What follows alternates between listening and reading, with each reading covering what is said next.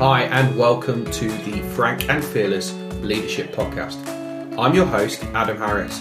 This podcast is all about helping leaders understand how do they get focus, flow, and fun. Over the course of this podcast, I'll be working with and interviewing senior people, leaders, and authors from around the world who will be giving their insights, their questions, their challenges around how they and the people that they work with become frank and fearless. Hi, and welcome to the latest edition of the Frank and Fearless Leadership Podcast. I'm your host, Adam Harris, and today I am with and joined by Adrian Kingsford. Hey, Adrian, how are you? Hey, Adam, I'm good. How are you?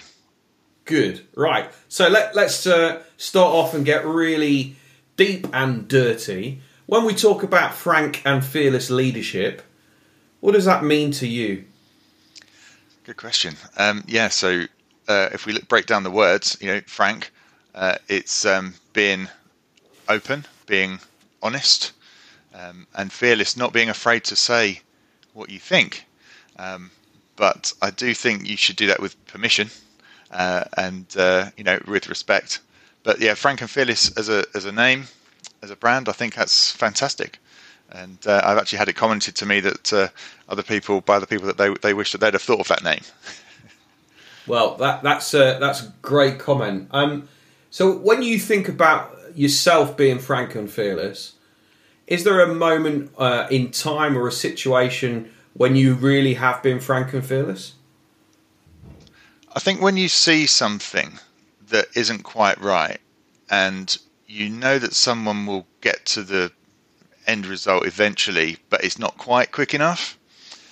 I think you need to put yourself in the situation of being uh, a, an advisor and telling someone the kind truth, um, but in a respectful way uh, and in a way that's encouraging and nurturing rather than making them feel like they've been told off.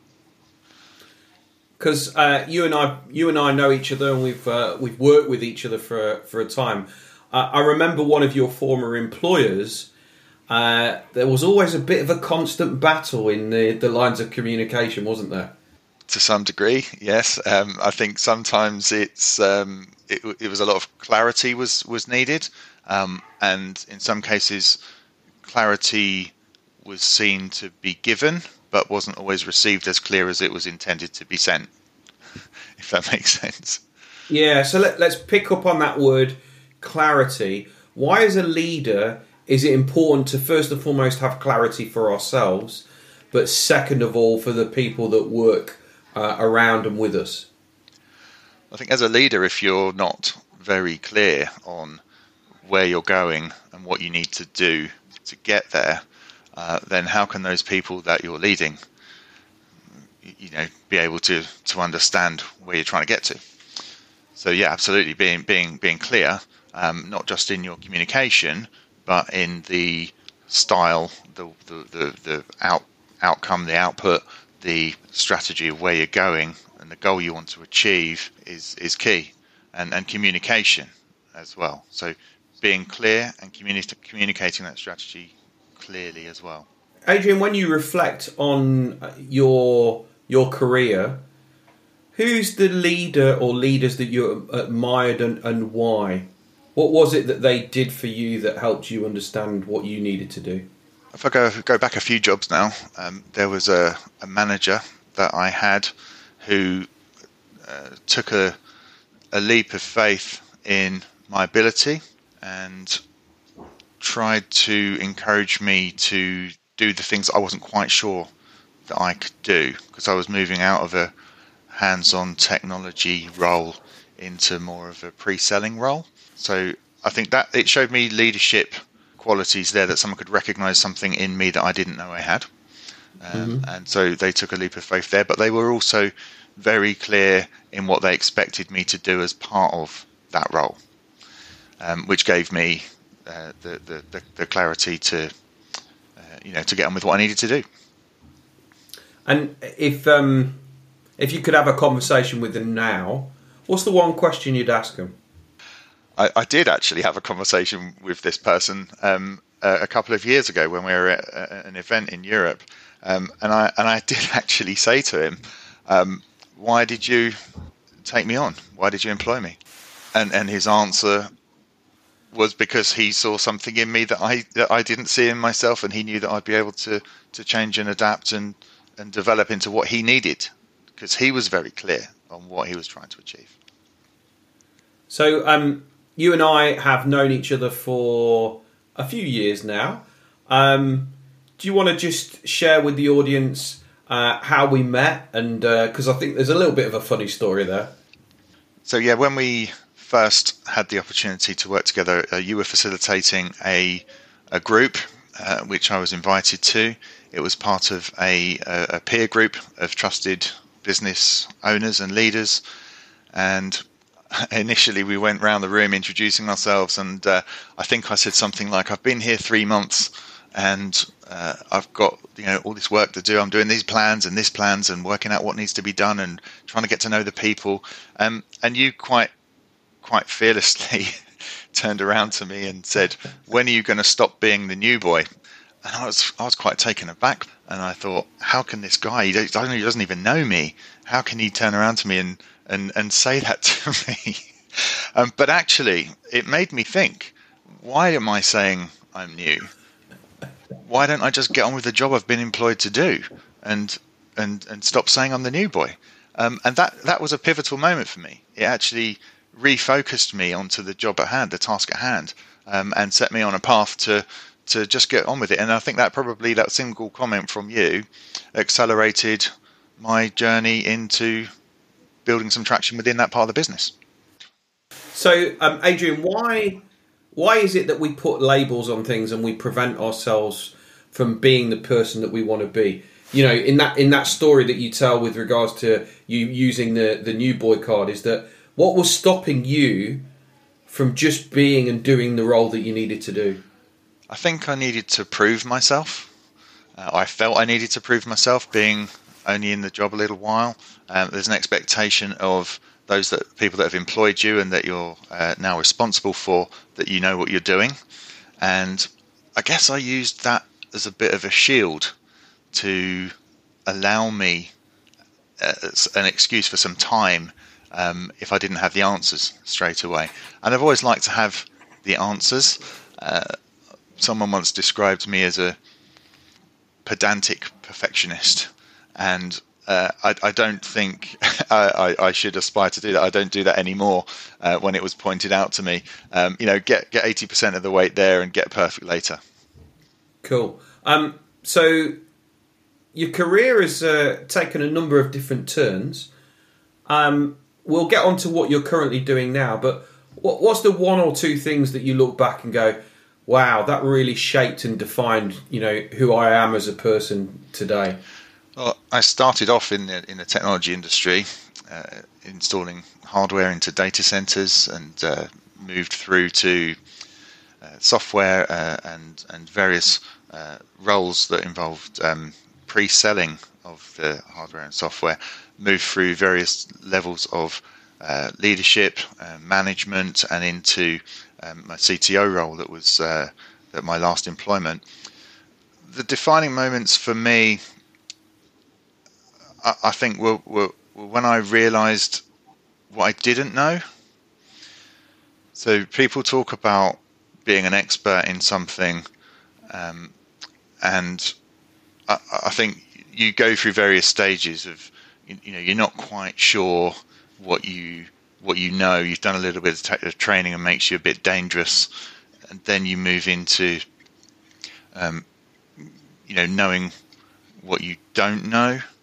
Um, and I think when you know what you don't know, that's a point where you can be a little bit more humble and know that you don't know everything and seek to learn. Um, and so I think yeah, switching mindset of from a from a thinking you know everything into a thinking that you don't know everything um, uh, it, it is is a quite a pivotal moment. So you you remind me of a uh, of a of a memory that I've got of my my daughter who's now thirteen was four at the time, and um, as kids often do, we were just walking. I think we were we, we were down south in the UK walking on a beach and completely randomly out of nowhere, she just turned and looked up at me with those big gazing eyes and turned around and said, Daddy, you don't know what you don't know. And then just carried on walking. And it was like, you know, out of the mouths of babes. But I completely and utterly agree with you is that I, often talk about the fact that, you know, um, the aspect of curse of knowledge. So when we've got too much information and we're ingrained within, you know, a situation or within an organization, is that we're so blinkered to to the to what we believe that we know that actually the true insights come from outside, where somebody with no precursor, with no emotional involvement, uh, can just ask a guided question that makes you think in a different way, and that's where for me. Uh, coaching really comes into its own. Uh, what's what's been your experience of uh, of coaching and going and leading and shining the light on those sorts of questions? Yes, I have been coached, and I have uh, coached people as well. Uh, I think as a coach, you need to make sure that you're giving people time and space to think, which is what was given to me before. And I think a lot of the time people can work out their own answers based on the position that they're in or the challenge or the issue that they're stuck on. They just haven't had the opportunity to be in a safe environment for someone uh, to uh, to ask the right questions at the right time to pull that answer out of them because most of the time that answer is within them. So, um, Adrian, moving on, you're now a coach. How how and why did you decide to to become a coach yourself? So uh, in January this year, my um, my full time employment uh, came to an end. I decided to jump off the cliff and uh, work for myself. And one of the things that I decided very early on was to reflect on what I had done in my career and what I'd enjoyed doing in my career. And uh, upon reflection, I realized that my leadership style, my management style, was one of empowerment, one of nurture, one of caring, um, and was actually a reasonable listener. Um, all of which are things uh, that uh, a coach needs to have. So I thought, let me explore the coaching uh, idea, what it means. Um, not to be confused with mentoring, which is a different thing, um, although they're often used synonymously in, in, in the same conversations. Um, I think as a coach, you have to un- you have to believe that a person has the answer within them. It needs to be, be come to be, be brought to the surface. As a mentor, you're imparting experience and advice to somebody who, uh, you know, based on your own experience. So I I went through various uh, of looking at what I could do. I looked at non-exec director type roles, did a little bit of training in that. Uh, I looked at partnering with other organizations from a technology point of view, looked at partnering with other organizations from a people point of view, some of which I still maintain those relationships. But the thing that really excited me and that I enjoyed doing and, and the feedback that I've got was that, that I could could do well and help people with was the coaching. So I decided to put myself through a couple of different coaching training courses uh, and um, also uh, given my experience with you uh, and your new Frank and Fearless brand. Uh, I thought it would be a great opportunity to work with you again uh, and be an associate coach to Frank and Fearless. So it's it's great to have you on board. What what is it about the Frank and Fearless style and brand which aligns with you and your coaching style? Well, I have to blame you for some of that. um, we were um, we were we were presenting together at an event in London a few years ago, and uh, after the sessions that we'd both presented, we were sat down in the coffee area, and uh, and I was having a little bit of a, a wobble, I think, about my career. And you just sat me down and said, "What is it you want to do?" And I said, "Well, if I look at you, Adam, I I, I want to do what you do, um, and in the way that you do it." so uh, yeah, you're partly to blame for that. Um, but you know, you, have you've, you've been an inspiration to me and, and someone that I I've aspired to uh, to be like. So when I saw uh, that you were launching Frank and Fearless, I thought there has to be an opportunity to work here, uh, and uh, I, I, wanted to associate myself uh, to you um, and your brand. Uh, and Frank and Fearless just resonated with me as it, it describes you. Um, it describes your style. It describes your way, um, and it's you know cut the crap, you know get to the point, and uh, that that that's the way that, that that you roll, and that gets results. And I respect that, and uh, I aspire to be like that too. Um, and you definitely are because of the decisions that you have made, but uh, constantly making.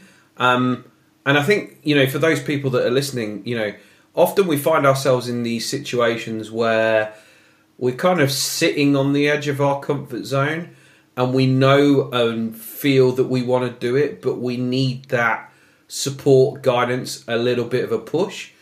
And we've all had those people in our lives that at some moment in time has just just almost given us that little bit of a push uh, that's allowed us to kind of uh, move forward. And you know, maybe I'd ask as you're listening to this, you know, maybe think about those one or two people that have uh, have done that for you.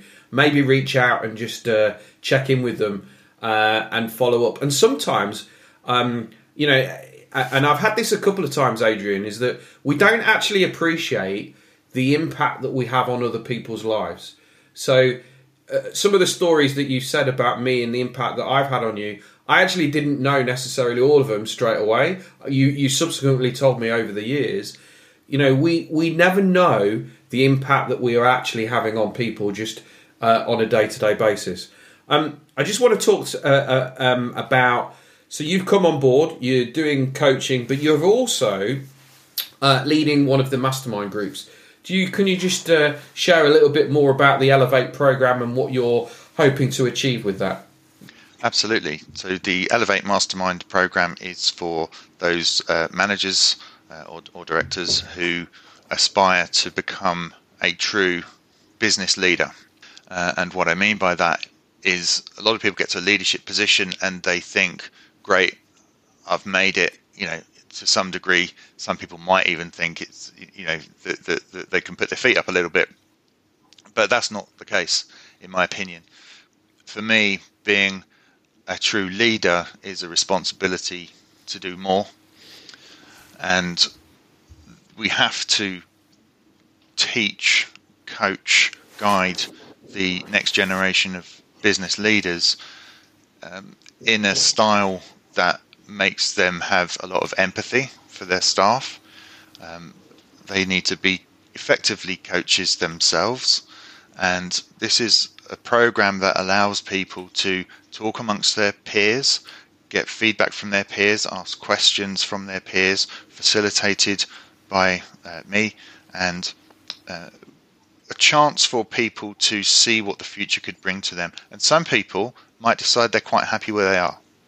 But some people will decide they want to move forward and they want to learn the right way of becoming a leader, um, along with all of the different things and character attributes that you need to be a leader. You have to be a good listener. You have to be able to make decisive decisions. You have to be able to ask incisive questions.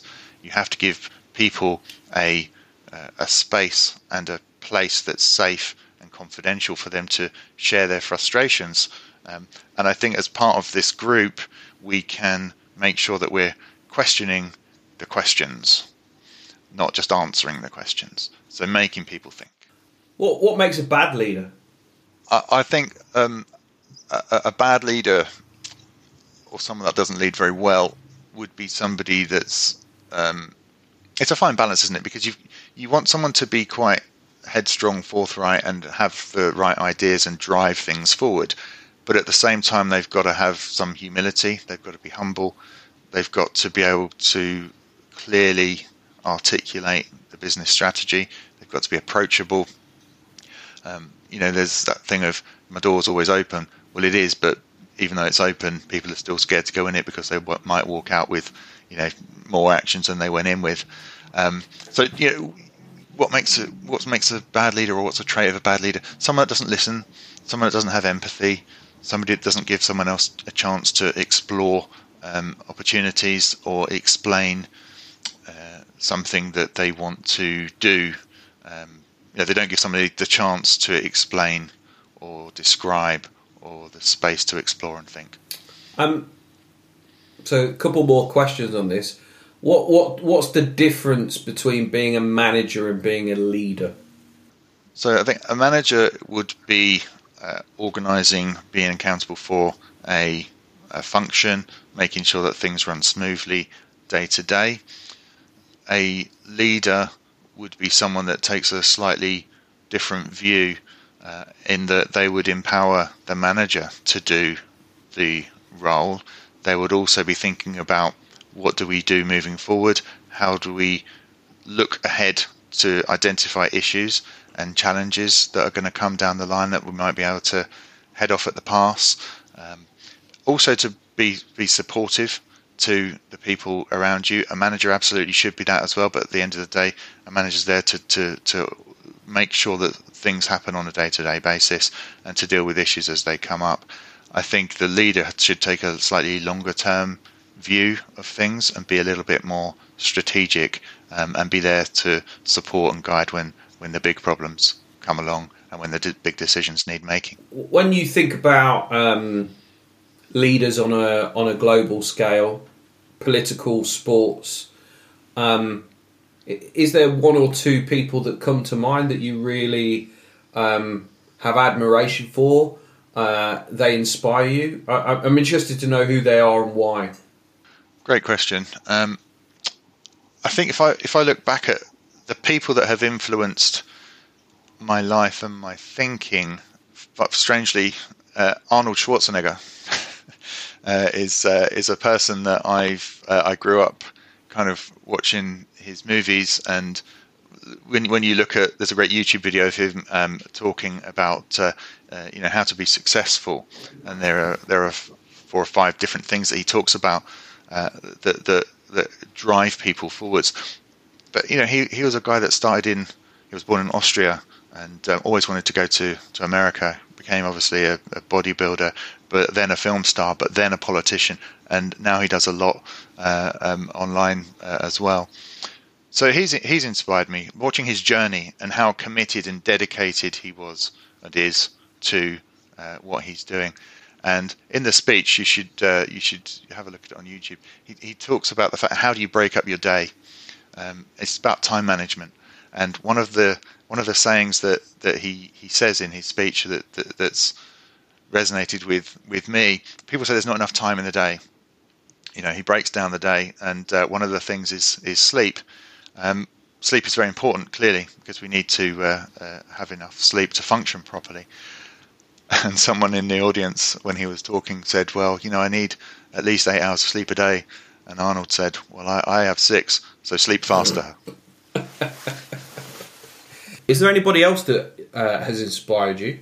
Uh, yes, uh, an author, uh, um, a guy called Patrick Lencioni, um, who actually I think you introduced me to Patrick Lencioni as well with his book, The Five Dysfunctions yep. of a Team that was the first book I read of his series. Um, there's about a dozen books now that he's had, and I've, I've, read them all, and they're all great. They're all told in a in a fable sort of story uh, scenario, um, but the lessons that are taught throughout the stories um, are things that I still refer to on a daily basis. They're things that come up, sayings that I will use, um, and I, I am a, a, passionate reader. I've read a lot of books over the last few years about leadership, um, and one one particular book uh, around business structure, strategy, uh, operating system of how you run your business uh, was by Gino Wickman, a book called Traction, which again you introduced me to. Um, and again, the, the, the, the, components of that book, the tools, the methodology, um, are things that I, I use in my daily business and also uh, with some clients. And there's a great network of people that can implement that uh, as well. But it really can make a difference to businesses, and it is something that I've implemented in previous roles as well. Yeah, so uh, I'm just I'm just reflecting on uh, on some of those examples and the books that you mentioned. And there's a there's a common theme that that goes throughout all of that, which is there's a level of simplicity, but also there's a level of uh, consistency and routine and, actually, you know, I, have had the pleasure of meeting Patrick Lencioni a couple of times, um, and, and what I love about his work is it's the it's the rigor and the research that has been done that backs up a lot of his work. Uh, if if those of you that are listening haven't uh, read any of his stuff, definitely worthwhile looking into. Um, he's got a great thing called uh, the Hedgehog uh, Principle, uh, which is definitely worthwhile uh, looking at. So, so here's a question for you, Adrian, because you spoke about three people there and then around books. If you were going to write, or when you write your book, what's your book going to be called, and what's it going to be about? Wow. Um, well, I don't think it would be that interesting if it was about my life story. so I think it would have to be something around leadership and and, and the boardroom. Um, maybe maybe it'd be called that. I don't know. I haven't thought much about a title, but certainly I think there is a, a book in me, and um, it is something that I've I've toyed with uh, uh, in the past. I think it would be a book that needs to help people. It, it, it may it may be a, including various exercises, various coaching techniques. The, the one the one thing I found with, with the books that I've I've read and that have been influential on me, there's a lot of books that tell you what mm-hmm. you should do, but there are very few books that tell you how you should yeah. do it.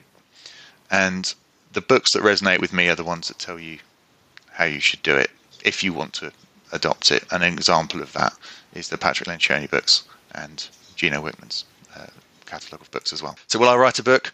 Uh, pro- probably, and I hope I hope I do.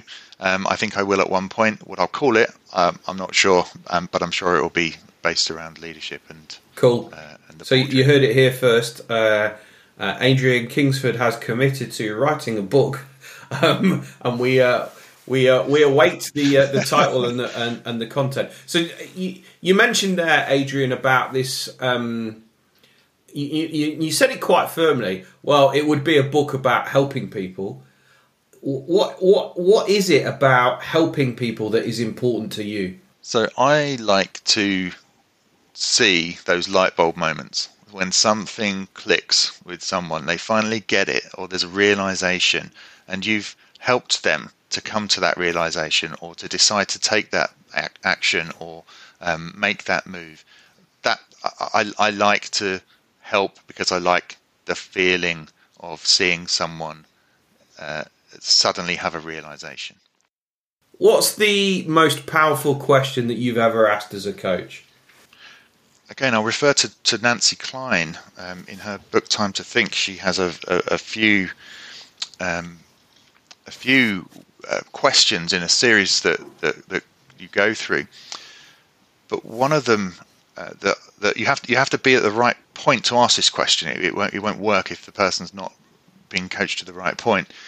But the most powerful question is if you knew that the thing that you wanted to do was going to be okay, what would you do? And that makes people think, about that question. It's like, well, if, if I knew it was going to be fun, then I'd just go and do it. Right. So why don't you just go and do it then?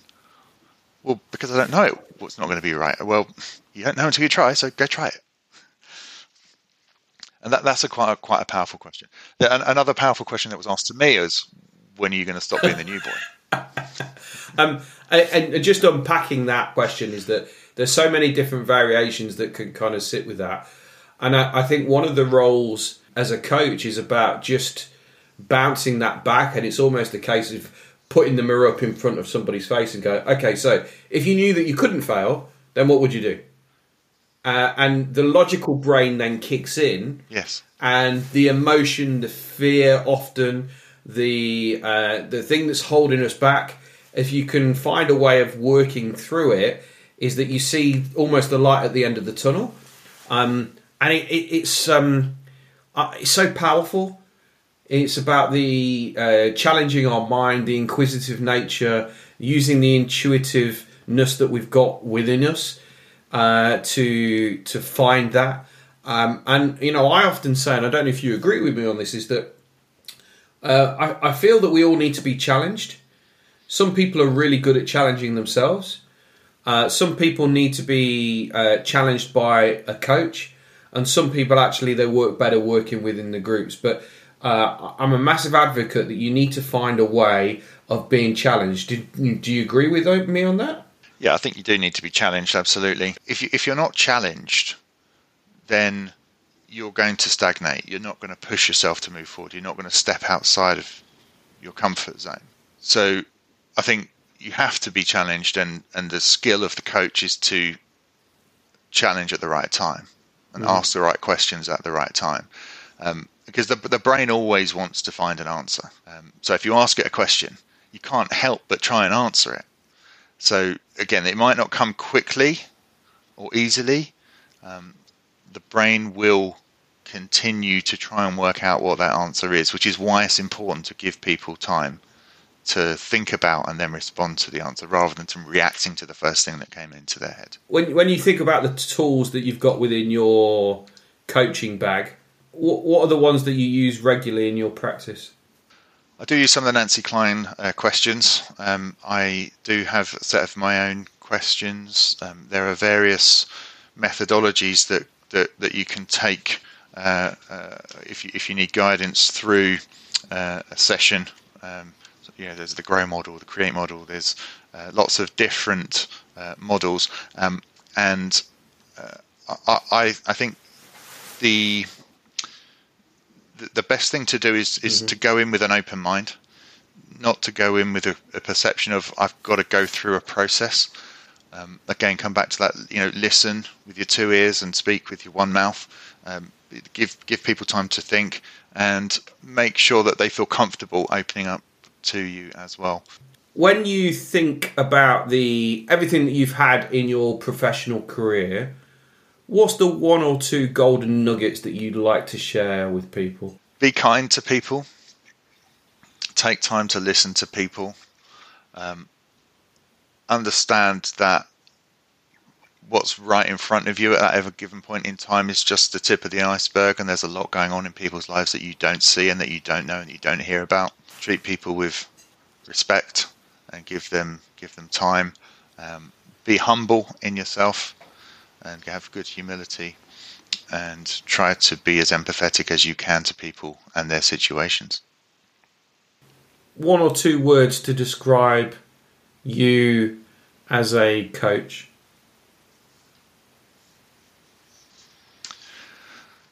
Frank and fearless.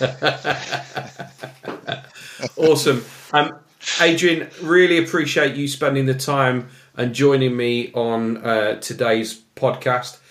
If you have liked and want to continue listening, please click to ensure that you subscribe, whichever platform that you're listening on. And please join us next time on the Frank and Fearless Leadership Podcast, where we delve in and find out how people have focus, flow, and fun. Thank you.